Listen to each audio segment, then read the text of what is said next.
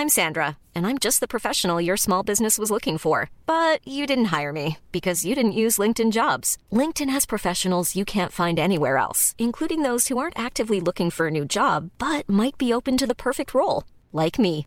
In a given month, over 70% of LinkedIn users don't visit other leading job sites. So if you're not looking on LinkedIn, you'll miss out on great candidates like Sandra. Start hiring professionals like a professional. Post your free job on linkedin.com/people today.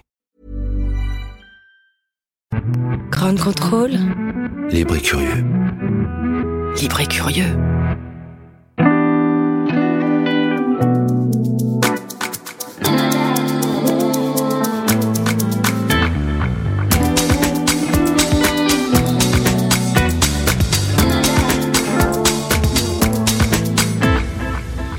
Labas. Et bonjour à tous et bienvenue dans notre votre émission L'Europe est une fête. Aujourd'hui, euh, seuls trois pays sont représentés autour de la table, comme vous avez pu l'entendre. Il s'agit de la Lituanie avec euh, Ruta, euh, de la Bulgarie avec Rosita ou Rossi pour les intimes. Moi, je l'appelle Rossi. et bien sûr, de la France que je représente à chaque émission. Euh, L'Irlande de Sinead devait aussi être présente euh, autour de la table, mais malheureusement, elle est malade, elle est très malade et elle est restée au lit. Et peut-être qu'elle nous regarde. On lui fait un petit coucou. Coucou, euh, Sinead. Euh, mais vous, Rossi et Ruta, vous êtes là et en pleine forme. Vous avez la pêche et la patate. Ça va, ça va la santé en cette, euh, cet hiver, ce début d'hiver Ça va pour cet automne hein. J'étais un peu malade, mais je suis là, donc Ouais. c'est plutôt bien. Ça s'entend pas en tout cas. Ouais. Tu as une très bonne voix, vous avez des très bonnes voix. Et bien moi aussi, la santé, ça va très bien. J'ai pu me reposer cette semaine, j'ai eu de la chance. Et en tout cas, c'est assez agréable de se retrouver à moins nombreux. Alors, c'est bien aussi quand on est nombreux, hein, mais c'est agréable de se retrouver à moins nombreux parce qu'on va avoir le temps de parler un peu plus de vos deux pays. On aura d'ailleurs une rubrique spéciale à la fin de l'émission pour en parler, une rubrique qui nous permettra de découvrir un peu plus la Bulgarie et la Lituanie à travers les personnalités qui habitent vos pays, donc historiques, sportives ou artistiques. Mais aujourd'hui, on va reprendre le thème de l'émission qui est mieux s'alimenter demain. Alors, je ne sais pas ce que vous avez prévu de manger vous demain, mais moi demain, euh, j'ai un repas de famille et pour ce repas de famille, le, pra- le plat prévu est un des plats préférés des Français. On va manger un couscous.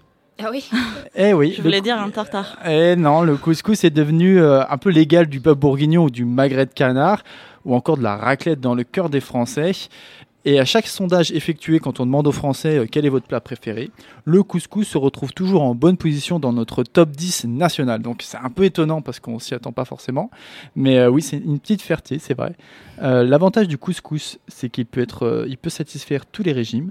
On peut faire des couscous végétariens, donc ne pas manger de viande. La semoule peut être sans gluten, donc un couscous sans gluten et végétarien. Et on peut même faire des couscous avec de la viande et du gluten pour ceux qui mangent de tout. C'est des gens qui existent encore, je vous assure. Le couscous peut être révélateur finalement d'une tendance en France ou par- partout ailleurs. Est-ce que pour mieux s'alimenter demain, euh, est-ce qu'on n'aurait pas intérêt à partager nos traditions régionales et inspirons-nous des, inspirons les autres et inspirons-nous des meilleurs plats cuisinés dans d'autres régions du monde?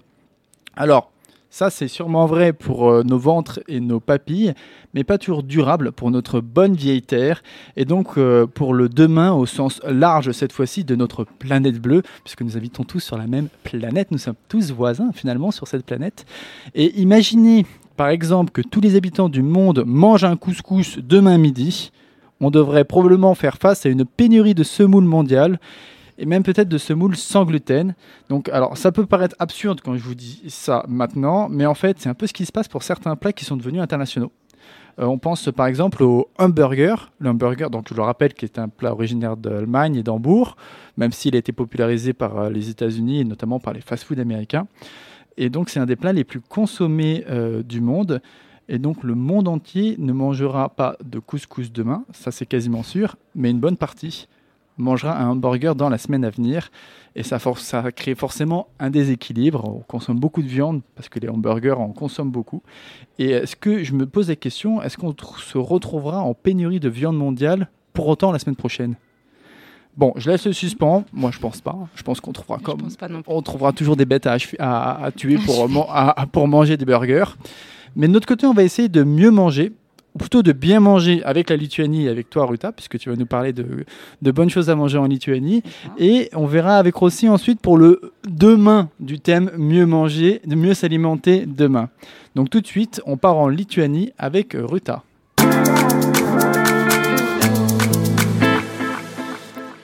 Si vous voulez mieux vous alimenter demain, la Lituanie ne sera probablement pas la destination idéale pour vous. Ah, ça c'est dommage. Pour pouvoir survivre aux hivers parfois glaciales en Lituanie, on mange gras, voire souvent très très gras. Ça Et c'est vrai que la cuisine traditionnelle lituanienne est fortement changée en calories et reste quasiment inchangée depuis plusieurs siècles. Alors, que mange-t-on pour pouvoir survivre au froid lituanien? Quelle, quelle est la nourriture si grasse qu'on mange pour survivre? Ce sont les fameuses pommes de terre Bon. Qu'on trouve dans la grande majorité des plats traditionnels lituaniens. Je sais qu'avant, Sinead a déjà présenté dans sa Oui, chronique la passion parlé, des effet. Irlandais pour les pommes de terre. Mais nous, les Lituaniens, nous pourrons être également appelés de vrais patatophiles, je pense. Si euh, Sinead, il est, il est pas, il est d'accord. elle est, aussi elle est aussi patatophile, je crois, Sinead. On compte de nombreux plats conçus uniquement à partir de pommes de terre. Alors là, je commence. Les croquets de pommes de terre, le gratin de pommes de terre, les crêpes à la viande et au fromage ou à la crème, mais fait de pommes de terre aussi, bien sûr. Même le gâteau de pommes de terre et les fameuses épines qu'on ne trouve que sur les territoires lituaniens, enfin je crois. Donc, c'est un gâteau sucré, du coup? Et non, pas du tout. C'est salé. C'est salé, d'accord. Et parmi cette grande diversité des plats de pommes de terre, comment on peut, enfin, lequel serait ton préféré à toi? Les fameuses épines, sans aucun doute. C'est le plat national et je le répète, on le trouve que chez nous en Lituanie. Et comme nous aimons bien nous distinguer de nos voisins et des autres pays baltes, nous étions obligés de créer notre propre spécialité, donc les éplins, enfin, les épines. C'est comme ça qu'on prononce? Bah moi j'aurais dit Zeppelin, mais euh, on va peut-être me dire non non en France on dit Zeppelin. Écoute, on va dire Zeppelin cette fois-ci. Ok, sont une sorte de grosses boulettes à base de pommes de terre râpées et normalement farcies avec de la viande. On peut les servir avec de la sauce aux champignons ou euh, à la crème aigre, tout simplement. Mmh. Et surtout, le plat porte le nom de dirigeable de Zeppelin à cause de. Enfin, je vous laisse deviner. Euh, alors moi j'ai la réponse. Est-ce que Rossi, tu sais pourquoi on appelle ça un, Zeppelin Zeppelin? Pas du tout. Pour la, dis-le. Je te Euh, laisse le sa dire. forme, bien C'est la forme. Tu Ah sais, oui, les- d'accord, oui. Les Zeppelin, c'est les, euh, les espèces de dirigeables allemands Oui, qu'on avait. ovale, oui. Exactement, qui ressemblent à un gros suppositoire en fait, à l'horizontale. non mais alors c'est pas pour parler mal du Zeppelin euh, lituanien, mais c'est un peu la même forme en effet. C'est ça, c'est ça. Et ce que j'ai également appris, c'est que la taille, enfin, enfin, la longueur des épines, ça peut varier selon les, les régions du pays. D'accord. C'est-à-dire que, par exemple, dans l'est du pays, ils sont plus grands que dans les autres régions. Donc là tu penses au suppositoire, c'est ça euh, Rossi, non Non, Donc pouvoir, pour pouvoir, alors on va arrêter avec le suppositoire, mais pour pouvoir goûter ce plat national, est-ce qu'il faut se déplacer qu'en Lituanie ou on peut le trouver ici à Paris? Alors là, malheureusement, il faudra aller en Lituanie pour goûter des épines. Ah. Parce qu'il y a un an, j'ai fait un paille avec un ami que j'allais trouver un restaurant à Paris pour lui faire goûter des épines. Mais je n'ai pas pu car aucun existe. Et c'est à ce moment-là que j'ai appris que ce plat, c'est vraiment euh, spécifique à la cuisine lituanienne. Mais mes amis qui sont déjà allés en Lituanie, ils ont eu la chance de manger sur place des vrais plats lituaniens. Alors euh, qu'est-ce qu'il y, a- qu'est-ce qu'il y a comme plat lituanien autre que le fameux Zeppelin magnifique Ah, Mis à part les épines, il y a deux spécialités que je peux citer en particulier, un plat et une pâtisserie. Mhm. pour lesquels j'ai pas vraiment trouvé de traduction en français. Donc c'est Schaltebarché. C'est une sorte de borsch. Je Oui, crois que vous voilà. utilisez ça comment? Oui, oui, c'est ça, un borsch. Donc c'est une soupe glacée rose à base de betterave et chacotis, une énorme pâtisserie en forme de sapin. D'accord, donc on est toujours sur la forme, quoi. Oui, Le Zeppelin, le sapin. j'ai jamais pensé à ça, mais là ça me paraît pas fou. Et alors que moi je n'aime vraiment ni l'un ni l'autre, certains de mes amis en sont devenus complètement fous. Et euh, est-ce qu'il y a une différence, ça c'est juste une question, entre l'alimentation euh, de nos jours en Lituanie, donc euh, de toi, Mm. et celle de tes parents ou de tes grands-parents? Est-ce qu'il y a eu un grand changement, chamboulement? Ou Euh, on reste sur les mêmes bases Oui, autrefois c'était bien différent quand, quand mes parents ils étaient des jeunes et puis des jeunes adultes. La Lituanie appartenait à l'Union soviétique, justement. Et c'est pour cette raison que l'accès à la grande majorité du produit alimentaire il était fortement limité. Mhm. Et même aujourd'hui, les parents enfin, lituaniens d'une génération un peu plus ancienne ont cette habitude de faire la leçon à leurs enfants qui refusent de manger quelque chose, disant Oui, mais à l'époque, nous, on devait faire le cube pour acheter ça, ça et ça. Et en effet, mes parents m'ont aussi parlé de ce déficit alimentaire qui était commun en Union soviétique. Et la plupart des produits qu'aujourd'hui on trouve habituels étaient très rares, soit très chers. Normalement, c'est la viande, le café, les fruits exotiques, surtout les bananes. Il fallait faire vraiment le cube pour pouvoir acheter. D'accord, donc euh, ça a bien changé. Quand même. Ouais. Et euh, pour ponctuer ta chronique, tu voulais nous faire écouter une musique. C'est un groupe euh, lituanien. Oui. De rock. C'est un peu fort comme chanson. D'accord. C'est un groupe ancien du rock lituanien. Et il y a un fait intéressant sur ce groupe. Oui. C'est que dans les années 1999, ils ont fait un concert, euh, enfin un concert en Allemagne. Ils étaient un groupe de d'échauffement, si je peux dire comme ça. je pense. Ouais, une première partie. Pour les, c'est ça, pour les fameux Nirvana. Ah, d'accord. Parce que Nirvana, ils n'étaient pas connus à l'époque, ils sont devenus connus juste après, deux ans après ce, ce, ce fameux Eh concert. bah écoute, on écoute tout de suite le groupe le musique. Alors c'est Adverturis qu'on dit. Tvergdeles. Très bien, on écoute.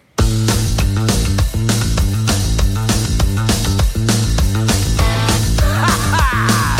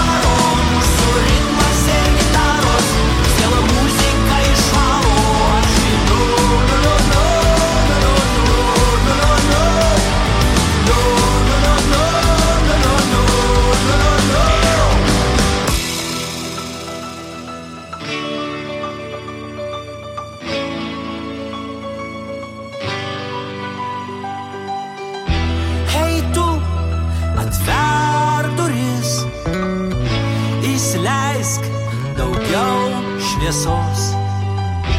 Nebijok, nesužeis, nenubaus ir neteis.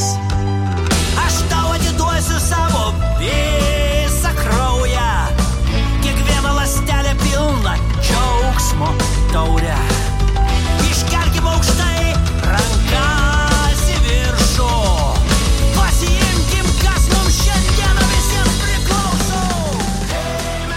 Waouh, ça décoiffe, merci. Merci Ruta pour cette musique. Dis donc euh, Rossi, est-ce que toi aussi il y avait une différence dans l'alimentation de tes parents et de la tienne ou, de celle de ta génération? Mais en fait, la nouveauté, c'était qu'il y a plein de restaurants étrangers qui ont commencé à ouvrir après la chute du communisme. C'était, euh, par exemple, ma mère, elle a jamais mangé du sushi. Elle n'a va jamais manger du sushi.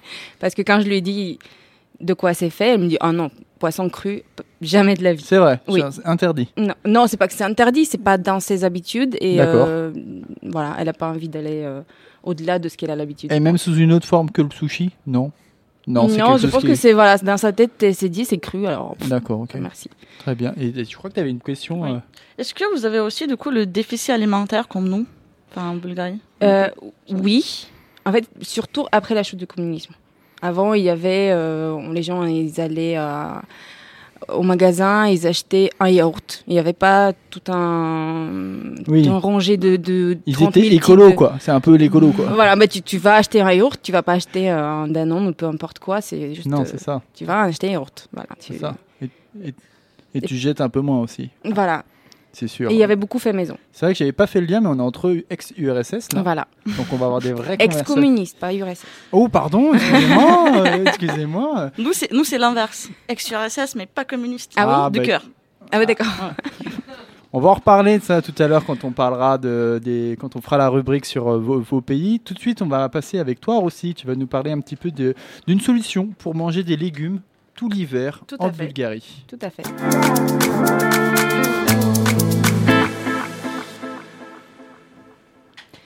Dans la vie euh, de mieux s'alimenter demain, on remarque un retour vers le passé, vers la nature, vers le vrai. Mhm. Et dans ce sens, quand je suis arrivée en France il y a 16 ans, j'ai Oh. remarqué... oui, 16 ans déjà, le temps Déjà passe vite, hein. 16 ans, tout à fait.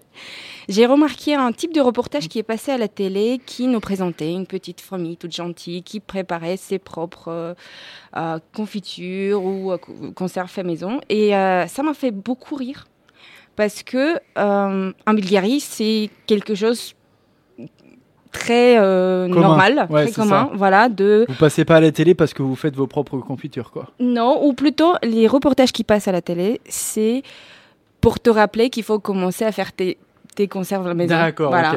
euh, J'étais en Bulgarie euh, il y a une semaine et il passait à la télé. Voilà, à partir de maintenant, vous pouvez commencer à faire vos propres. euh, c'est le moment. C'est la saison. C'est la saison, tout à fait.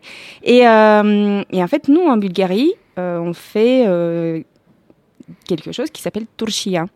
La torchia. La turshia. Torchia, très joli mot. Qu'est-ce que ça veut dire Qu'est-ce que c'est la, la torchia Euh, la torchia, c'est euh, des bocaux en verre dans Mhm. lesquels on met des légumes marinés qu'on mange en hiver et euh, qui représentent une salade en accompagnant pour le plat et qu'on mange avec notre fameuse eau de vie qui- qu'on rappelle- qu'on appelle rakia. Mhm, Et l'origine du mot, c'est perse et ça veut dire amer. Donc, on boit de l'eau de vie avec ça parce que c'est pas assez bon, donc on est obligé de boire de l'eau de vie pour sous la gueule et le manger Ou euh, c'est juste comme ça non, que parce ça- que c'est plus- dans les hivers, dans l'hiver, les, Oui, parce les que c'est lié à l'hiver, et ouais, tout, c'est ça. voilà. Et donc, ça, c'est encore une chose que les Bulgares ont découvert avant les autres. Malheureusement, non. On aurait bien aimé. Non, mais on l'a rendu meilleur. Ah, ah voilà. bah, nous aussi, on rend toutes les choses meilleures. Ça, c'est un truc français, ça. À mon avis, c'est International, je pense. Entre la Bulgarie et la France, là, et, tu et autres pays, je pense.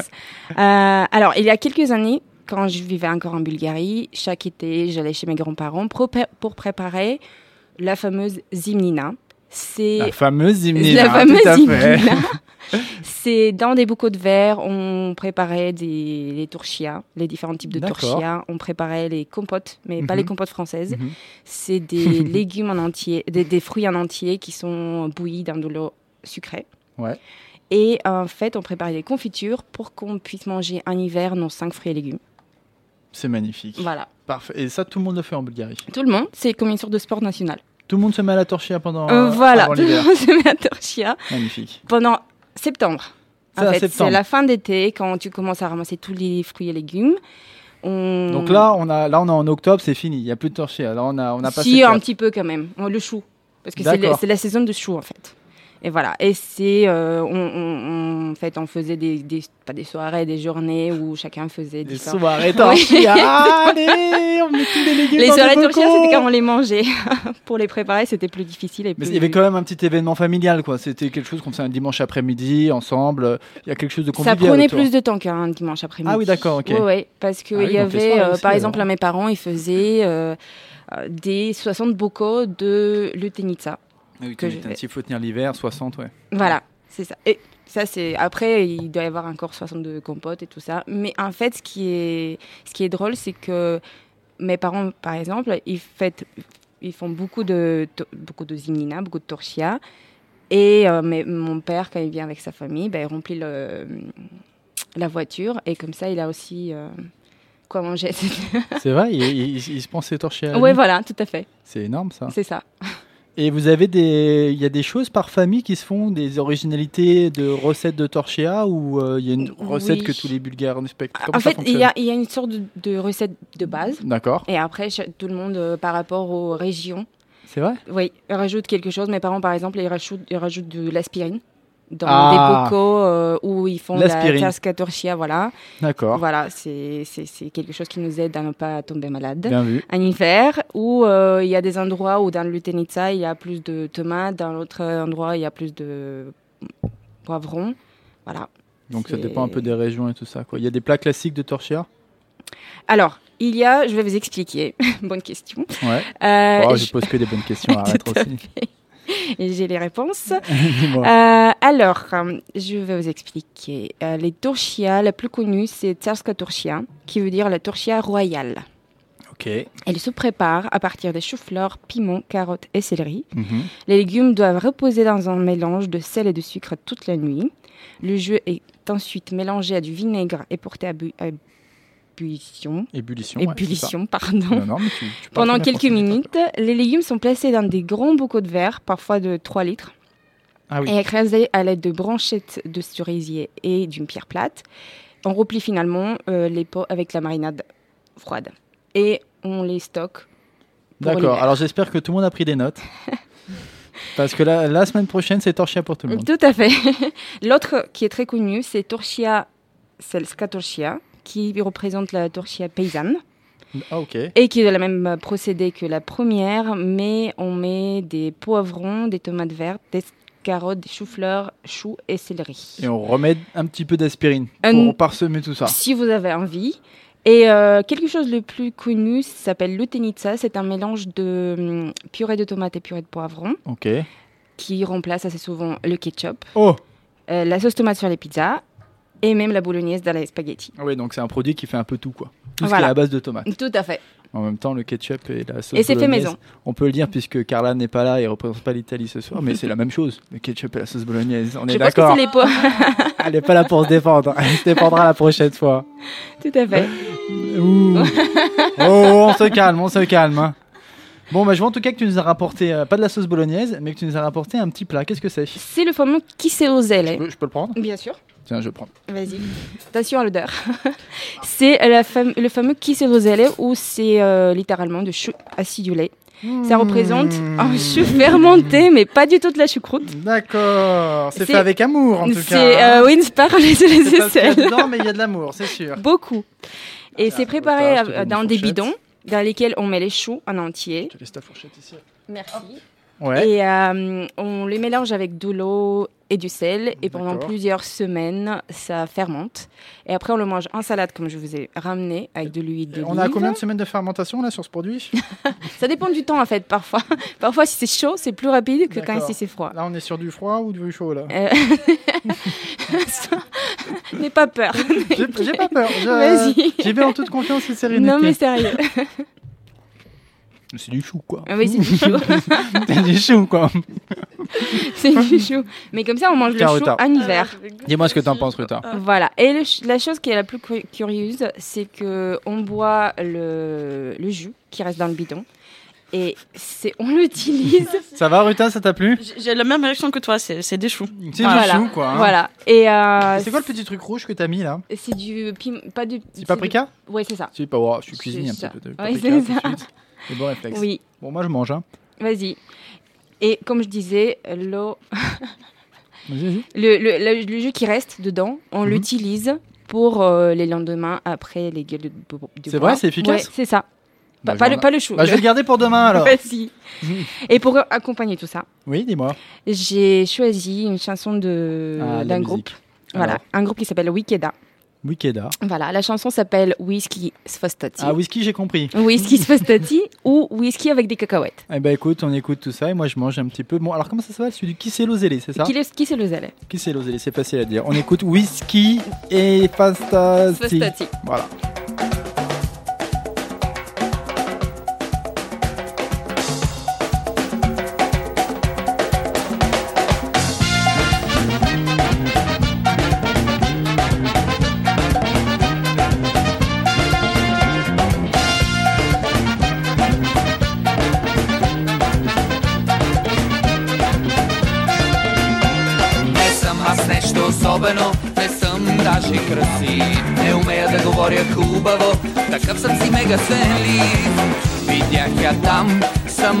Самотна на бара. Въртеше унесено кутия вносни цигари. Видях също, че гледате всички. Аз пък се опитах да я почерпя в съчки Върти се, не спира кутията носи цигари. А на мен по-дължичката взе да ми пари. Бонд, Джеймс Бонд, чух се да казвам отговора й Знаете всички, въздъхнах отчаяно И се обърнах към моето уиски. И моите пастъци Уиски с пастъци е, И от време на време.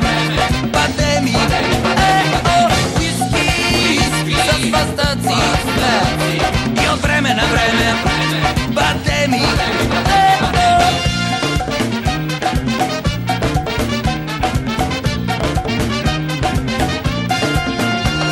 Естествено е всичките сутрини да ме боли глава.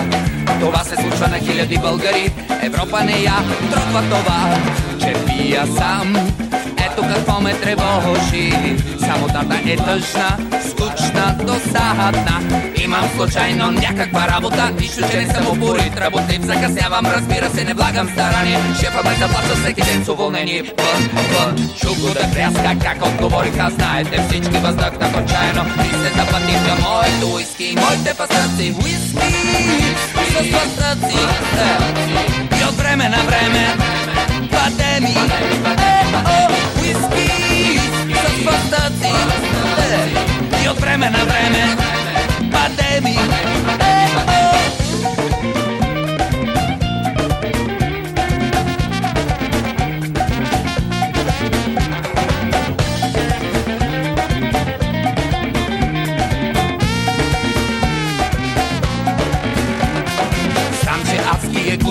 I banalno durim.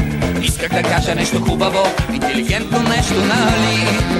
А то пък виж какво се получи. Младите до това какво ще научат. Не, нямам, нямам какво да ви дам Нищо не мога и нищо не знам. Ключа съм забравил. И не е това моята барака. Не ми харесва тук, тук. Какво ли има оттатък Цигарите са вредни, ужасно за здравето Защо не ги остави? Още на времето Нищо не мога и нищо не знам. Не, не, не, нямам, нямам какво да ви дам Освен уиски Sono spastozzi, eh. Io creme na vreme fatemi, eh oh Whisky Sono spastozzi, eh. Io creme na vreme fatemi, eh oh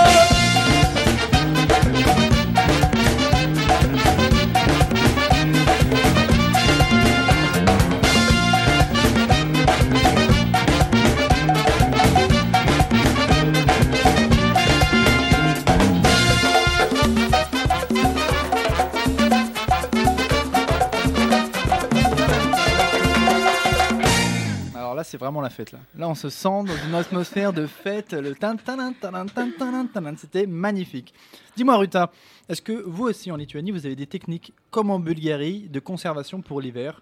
Est-ce que vous faites ces choses-là? Et oui, effectivement, en plus, comme euh, on a des hivers euh, très, très glaciales, comme j'ai dit avant. Et puis, dans ta chronique, euh, Rosta, j'ai pensé que justement, on a exactement enfin, la même chose. On fait des compotes, des fruits. Oui. Je sais que dans le frigo de ma grand-mère, euh, il y en a plein, euh, toujours. Dans toute l'année, euh, il y a des, des, des petits. euh, je sais pas comment on s'appelle, mais euh, enfin. Des petits pots, des petits, petit briques pot, justement, avec de- les confitures euh, faites à la maison. C'est aussi quelque chose qu'on refait en, en France, mais euh, c'est vrai qu'on le fait peu dans les grandes villes. On va au supermarché assez facilement. Et Ouais. moi, en tant que personne que je peux considérer jeune, même si elle vieillit de plus en plus, je ne fais pas du tout ce genre de choses. Où les gens qui m'entourent font rarement des, des confitures. Euh, on va passer. Est-ce que vous avez quelque chose à ajouter là-dessus? Sinon, on passe tout de suite à la prochaine rubrique qui est sur vos, sur vos pays respectifs qu'on va apprendre à découvrir. Puisqu'aujourd'hui nous sommes moins nombreux autour de la table, on je pourrais même dire moins nombreuses, puisqu'il y a une majorité de femmes autour de la table, je voulais profiter de cette opportunité pour parler un peu plus de vos pays, comme je, le dis- je le disais, parce que c'est des pays qu'en fait qu'on connaît pas du tout en France. Et euh, euh, donc moi ce que je connais de la Lituanie par exemple, c'est que c'est un pays démocratique je crois. Oui. Et Déjà pas mal. Déjà, c'est un bon point. Et c'est un pays que j'associe assez facilement avec l'Estonie et la Lettonie. Donc pour moi, c'est comme si c'était un pays en trois pays, en fait. Tu vois, c'est cette idée.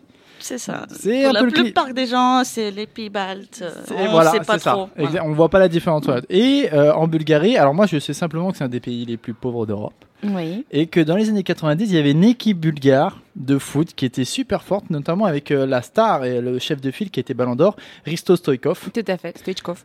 Comment? Stoichkov. Ok, d'accord. Donc euh, je le savais, je croyais le savoir, mais finalement je, je le savais si peu.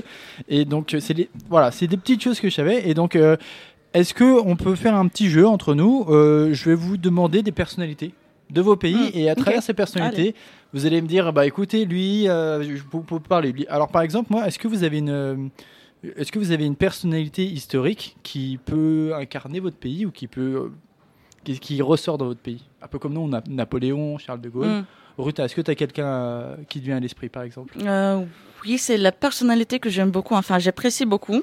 En français, je crois que ça se prononce, je vais essayer, c'est Émilie Plater. Ou. Emilia Platerite euh, en ouais, lituanien. Dis-le en lituanien. Emilia Platerite. D'accord. Et elle est une sorte de. On peut l'appeler un Jeanne d'Arc lituanien. D'accord, ok. Et elle est bien connue pour sa participation au combat durant euh, l'insurrection euh, des années 1830. D'accord. C'était contre la Russie, Ok. contre l'Empire russe, euh, parce que Lituanie il faisait partie. Et ce qui est intéressant, c'est qu'elle est considérée comme un héros euh, national, pas qu'en Lituanie, mais aussi en Pologne et en Biélorussie. D'accord, ok. Donc là, je sais pas trop si je peux dire que ça incarne la Lituanie. D'accord, on ne sait pas si elle est lituanienne ou polonaise ou biélorusse. Si, Il y a un débat. C'est toujours un débat. Donc toi, tu veux dire qu'elle est lituanienne. Moi, mais je si je demande à une 100%, polonaise, elle va me dire qu'elle est polonaise. Si je demande à une biélorusse, elle va me dire qu'elle est biélorusse. Ok, j'ai compris. Donc c'est On- un peu ambigu. On a la même chose avec certains personnages. Chez toi, Rossi, vous avez des personnages historiques comme ça qui se dégagent? Oui, le plus connu s'appelle. Oui, bah, C'est- oui bah, je- c'est pour ça que je te pose la question, parce que je ne connais pas cet individu. Dis-moi, qui c'est? Ah, C'était une personne qui a créé euh, plein de comités de résistance contre l'Empire ottoman. D'accord, donc que- c'est un Jean Moulin, mais contre l'Empire ottoman, quoi. Voilà, tout à fait, qui, euh, qui était euh, caché par plein de jeunes, de, de- de jeunes en fait qui... Quand je dis caché, c'est parce qu'il était recherché. D'accord, ok. Et en fait, il se déplaçait de, de ville en ville Mhm. pour créer ces, euh, ces comités. Ok.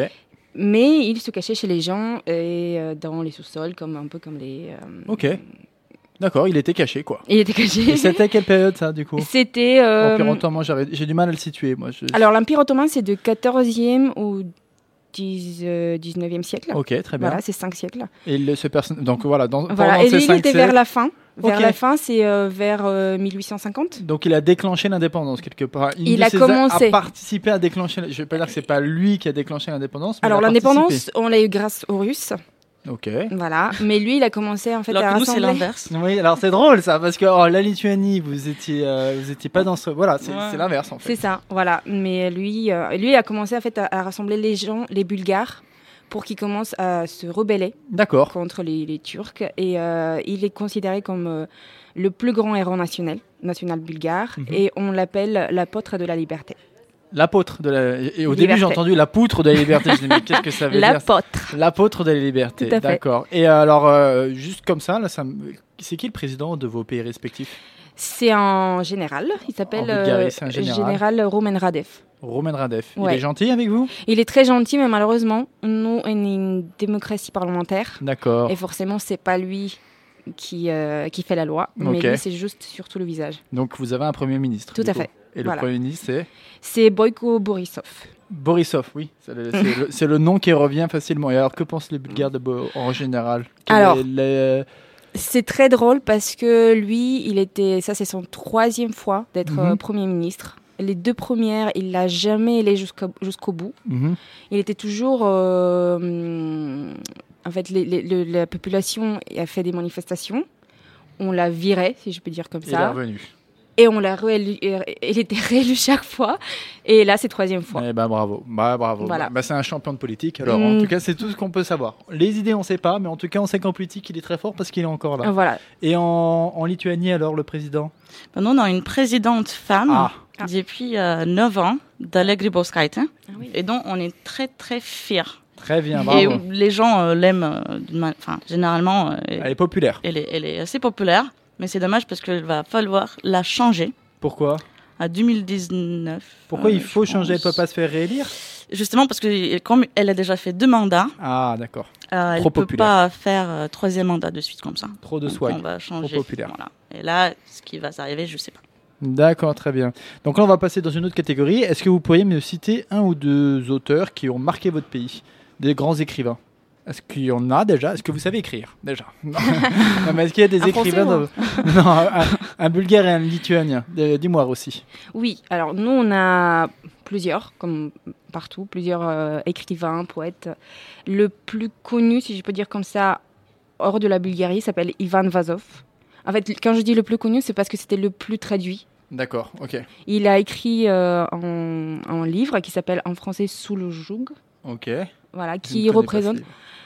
Et, et- et- il, est, il est contemporain? Non, non, pas du tout. En fait, il est euh, fin de l'année euh, 1800. mille- D'accord. Voilà.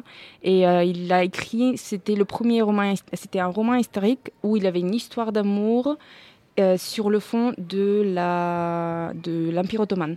D'accord. Il avait la résistance et tout ça. Et il est traduit en 30 langues.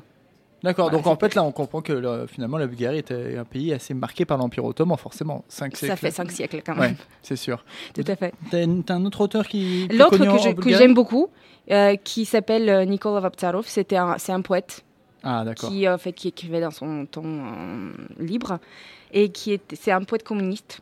Hmm. Dans ses poèmes, c'est euh, le centre, c'est l'homme, en fait, en tant que perso- personne, comme humain et euh, humanité. Et euh, il était euh, dans la résistance contre la pas contre la démocratie, mais pour pour le communisme. D'accord, donc Voilà. contre la démocratie. Oui ou non Oui ou non Est-ce qu'on peut faire la- du, la- du communisme avec Contre la le fascisme, je pense. D'accord, ça- bonne réponse. Voilà. On garde. c'est ça. Et chez toi, Ruta, alors le- les, les auteurs euh, célèbres Euh, ça, c'est- je sais pas si c'est un auteur le plus connu, mais c'est celui qui m'a marqué le plus euh, lors des cours de littérature en, en- en école, en tout cas. Il s'appelle euh, Antan Ashkema. On peut lui reprocher à Albert Camus. On dit que c'est un Albert Camus euh, lituanien. Ah, c'est marrant ça. Parce qu'il appartenait les deux dans la vague de. Alors là, je sais pas prononcer ce mot, Dis-nous. de existentialisme. Tu l'as dit parfaitement. Voilà. Bravo. Et il est le plus connu pour son ouvrage qui en anglais, ça s'appelle The White Shroud. Ok, Alors en français, je crois que c'est le lanceuil blanc, Lanceuil blanc. mais je suis pas du tout sûre. Le white, je l'avais. Mais euh, l'autre mot en anglais, je l'avais pas. Je dois, Ouais. t'accorder ça. Ce que j'aime bien le plus, c'est que quand tu lis cet ouvrage, au début, tu peux imaginer que c'est juste un mélange chaotique des pensées. Mais alors, il y a beaucoup de sens et du lien caché. Il faut vraiment avoir un bon euh, bagage d'érudition, je peux dire comme ça, Mhm. pour comprendre tous les, pour déchiffrer euh, ces ouvrages. C'est le plus. En fait, c'est le, enfin, euh, le son de ce- cet ouvrage, c'est la tragédie de l'existence d'un être humain. Et c'est l'histoire sur un Lituanien qui travaille en tant qu'opérateur d'ascenseur à New York. Et je crois qu'on peut aussi euh, rapprocher ça à l'exodus de nos jours des Lituaniens, enfin les Lituaniens qui, D'accord. qui, qui se déplacent Mm. à l'étranger et qui ne trouvent pas forcément sa place, D'accord. enfin leur place. D'accord. Très intéressant. Euh, maintenant, on va passer à d'autres personnalités. On doit un peu enchaîner parce que là, l'émission file. Euh, je voudrais savoir si vous avez des peintres, des sculpteurs, des artistes. Et euh, je vais poser la même question pour les sportifs. Et comme ça, vous allez me citer tous ces gens-là. Ruta, je peux te laisser commencer cette fois-ci? Avec les peintres, oui, il y a le plus connu mondialement célèbre, c'est Mikalojis Konstantinas Čiurlionis. Et en fait, vous pouvez voir ses ouvrages. Il y avait l'exposition au musée d'Orsay cet été. Ça D'accord. s'appelait Les âmes sauvages. C'était pour marquer le centenaire de l'indépendance des pays baltes. On peut trouver euh, les peintures des artistes. des Alors, est-ce que sur ces peintures, il y a des femmes toutes nues? Moi, c'est ça qui m'intéresse. Je non. c'était en plus c'était de symbolisme. D'accord. Donc il y avait vraiment euh, pas des nues. Malheureusement pour toi. mais- Non, non, mais je dis, je dis ça, je plaisante. hein. Et, euh, et en Bulgarie, euh, est-ce que vous avez des artistes euh, Le plus connu, c'est Christo. Oui, Christo. Voilà, c'est la personne qui a enveloppé euh, Pont Neuf ou euh, Mm, mm, Reichstag. mm. ou J'ai la référence. J'ai la référence. Oui, Voilà. Oui, oui, oui, oui, tout à fait. Lui avec sa femme apparemment. euh, Donc que- en fait, Christo, euh, si les gens ne savent pas, c'est euh, un artiste contemporain voilà, qui vit encore de nos jours, qui a emballé les- le Pont Neuf, tout à fait. Voilà, euh, à Paris. Voilà. oui. Et, euh, et l'autre, c'est un, c'est un peintre qui est très très connu en Bulgarie, qui s'appelle Vladimir Dimitrov et qu'on l'appelle Maestora, qui veut dire le maître. Le maître. Le maître, qui a dessiné beaucoup de, de scènes traditionnelles de la vie bulgare. D'accord. Voilà. Et ça, c'est un artiste que tu aimes particulièrement? Si, j'aime bien parce que j'ai- j'aime beaucoup les, les couleurs qu'il utilise et euh, dans ces paysages, parfois, vous pouvez voir un peu de Cézanne, c'est ces euh, couleurs un peu chaudes. ça, peu- euh, ça ressemble à Cézanne. Voilà. Il n'y a pas à Cézanne, les ânes. Non, l'animal. non, c'est bon, on va. Ça, c'est une, une blague pourrie. Et les sportifs? Alors, euh, on a parlé de Stoïkov, que je sais- fait. que je ne sais toujours pas prononcer. C'est ça. Et en Bulgarie, alors? En Bulgarie, en Lituanie. En Lituanie. Lituanie, Bulgarie, excusez-moi, la ping-pong. Alors là, je dois citer forcément deux. Il y a un homme, Jedruna Savitskas, et lui, il a un statut d'un homme le plus fort au monde. On est très fiers de ça. Oh. Que ce soit un Lituanien, l'homme le plus L'homme le fort. plus fort du monde est lituanien. C'est ça. Et il y a deuxième sportif. Laissez-moi rire.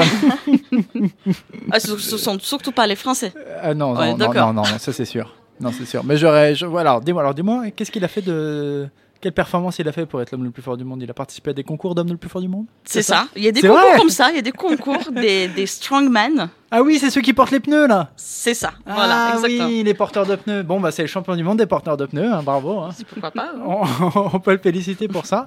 Alors moi, la dernière les dernières personnalités que je voulais, euh, voulais découvrir auprès de vous, c'est c'est un peu des personnalités que je préfère. C'est les gens qui vous entourent, que vous pourriez me dire, bah là, en fait, mon ami ou mon, ma- mon mari ou euh, mon frère ou mon père, ils représentent parfaitement la Bulgarie ou la Lituanie. Est-ce que vous en avez autour de vous Des comme ça, des, euh, les François le français, pour ceux qui ont la référence? Moi, je, Rossi. oui. en fait, je serais pas très gentille, mais c'est en fait le l'ex-mari de, de ma cousine, Qui est un bulgare typique. qui est un bulgare typique dans le mauvais sens. Ah, Voilà, il y a, euh, nous on a dans, dans notre pays un mot qui s'appelle baigano, Baigano. qui est parti, au début c'était un nom, pro- nom propre, qui est devenu nom commun, Mhm. qui représente euh, le pire qu'un bulgare peut l'être. C'est euh, la personne qui est très fière de ce qu'elle est, mais dans le mauvais sens, qui est pas polie, qui profite. Et, euh, C'est un français, quoi, en fait. euh. Apparemment, on les a partout. et voilà, malheureusement, c'est le mari de, de, de ma cousine. Il est un peu dans ce sens où euh, voilà, il, il a Il pas est de respect vers les quoi. autres. Il est tout le temps à se mettre en avant et à pas écouter les autres. Voilà. Il y en a, il y en a. Et Voilà. donc ça, c'est un comment Baïgano, t'as dit? Gagnant. D'accord, ok. Et euh, en, en Lituanie, vous avez des... Toi, autour de toi, tu as des personnages comme ça? Alors là, comme ça, la question n'est pas du tout facile, mais je pense que ça sera mon père. Ah. Comme, comme Pourquoi? je Pourquoi, trouve papa? que les vrais Lituaniens, on- a ce lien très fort avec la nature. Mhm. Et mon père, son rêve quand il était gamin, c'était de devenir un forestier, un garde des forêts. Ah, d'accord. Donc déjà, il y a ça. En plus, il aime bien manger bio. Ouais. Après là, je sais pas, parce que c'est pas forcément très lituanien, parce que là, c'est à la mode, même ici en France. Oui, c'est sûr. Ouais, C'est un bobo, quoi, en fait. Non, je plaisante. bobo lituanien. euh, Oui, c'est ça. ça- Est-ce que ça, ça correspond Est-ce qu'on peut parler de bobo lituanien? C'est une, autre- c'est une question qu'on aura sur une prochaine émission. pourquoi pas. Pourquoi pas, n'est-ce pas? Donc, euh, bah, merci. L'émission se termine bientôt. Euh, avant de finir euh, et avant d'aller euh, vers de nouvelles aventures, je vous propose un, un petit jeu, le petit jeu qu'on fait à chaque fois à la fin des émissions. Je vais vous proposer une citation et vous allez me dire de quel pays européen vient cette situation. Citation, situation, n'importe quoi. Alors la citation, c'est celui qui veut manger des œufs doit supporter les poules. Ting, tang, ting. Allez, proposer des pays. allez-y. Italie? Non, Allemagne? Non, Ah, J'espère que ça ne sera pas la Lituanie. non, C'est pas la Bulgarie, c'est sûr. non. Celui qui veut Espagne. manger des œufs doit supporter les poules. Non, Angleterre. non, France. La France non. On va plus haut, on va plus haut, on va plus haut. Da- Danemark. Danemark euh, Bravo Donc on comprend, celui qui veut manger des œufs doit supporter les poules. Donc il y a toujours une euh, conséquence de ce qu'on qu'on récolte, en fait, quelque part. Euh, maintenant, je vais vous remercier tous pour cette émission, euh, en petit comité certes, mais très agréable. Merci Ruta, merci Rossi, merci Ruta. Euh, la prochaine fois, tu viens avec un Zeppelin par contre. hein. Alors Là, tu nous as, je tu nous as vendu le Zeppelin. La prochaine fois, tu reviens avec ça. Merci Russa pour euh, Rossi, pardon, pour euh, cette euh, dégustation. Euh, on va tenir tout l'hiver grâce à toi. Et demain, j'aurai pas de gueule de, gueule de bois. Tout Merci beaucoup. Merci à Radio Grande Contrôle de nous accueillir. Merci à Mafé. Merci à Mathilde qui n'est pas là, mais merci. Et merci à PA qui est là. Et Merci à tous d'avoir nous avoir aidé à produire cette émission. Donc vous retrouverez euh, L'Europe est une fête, notre émission via notre page Facebook. Donc vous tapez L'Europe est une fête sur Facebook, vous le trouvez. Et même sur Google, vous pouvez trouver la page. C'est extraordinaire. Euh, vous pouvez aussi euh, vous retrouver l'émission sur Radio Grande Contrôle, donc la page Facebook de Radio Grande Contrôle. Euh, le podcast sera disponible sur SoundCloud, sur SoundCloud et sur iTunes. On va se dire au revoir dans toutes les langues. 1, 2, 3. Au revoir. Vous êtes en retard. C'est pas grave. À la prochaine. Salut.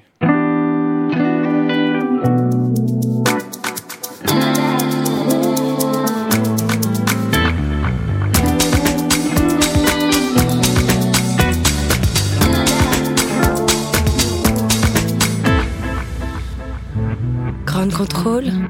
Libre et curieux. Libre et curieux.